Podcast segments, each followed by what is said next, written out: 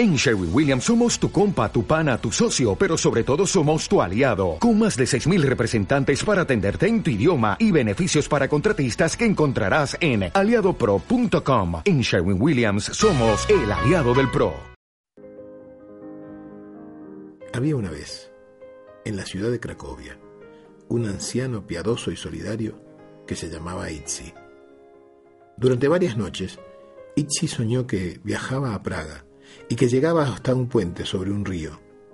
Soñó que a un lado del río y debajo del puente se hallaba un frondoso árbol. Soñó que él mismo cavaba un pozo al lado del árbol y que de ese pozo sacaba un tesoro que le traía bienestar y tranquilidad para toda su vida. Al principio, Itzi no le dio importancia, pero cuando el sueño se repitió durante varias semanas, interpretó que era un mensaje, un mensaje divino, y decidió que no podía desoír esa información que le llegaba de Dios o no se sabía de dónde mientras dormía. Así que, fiel a su intuición, cargó su mula para un largo viaje y partió hacia Praga. Después de seis días de marcha, el anciano llegó a la ciudad. Se dedicó inmediatamente a buscar el puente sobre el río en las afueras de Praga. No había muchos ríos ni muchos puentes, así que encontró enseguida el lugar que buscaba. Todo era igual que en su sueño. El río, el puente, el árbol debajo del puente. Ese era el lugar donde cavar. Pero había un pequeño detalle que no aparecía en su sueño. El puente era custodiado día y noche por un soldado de la Guardia Imperial. Ichi no se atrevió a cavar mientras el soldado estuviera allí, así que acampó cerca del puente y esperó.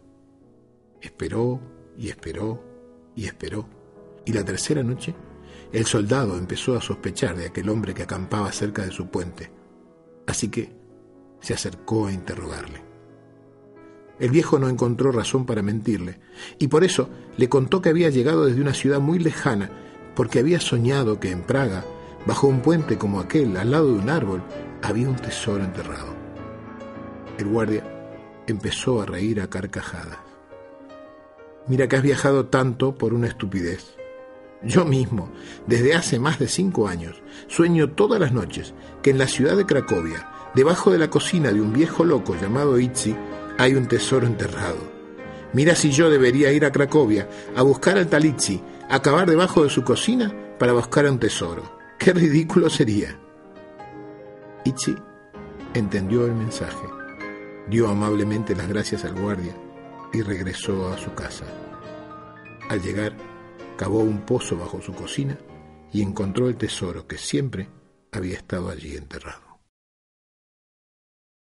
Después del cuento, el gordo hizo un largo silencio hasta que sonó el timbre de la puerta. Era su siguiente paciente. Jorge se acercó, me abrazó, me besó en la frente y me fui.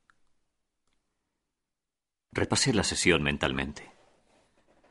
Al principio de la conversación, el gordo me había dicho lo mismo que quería explicarme con sus cuentos.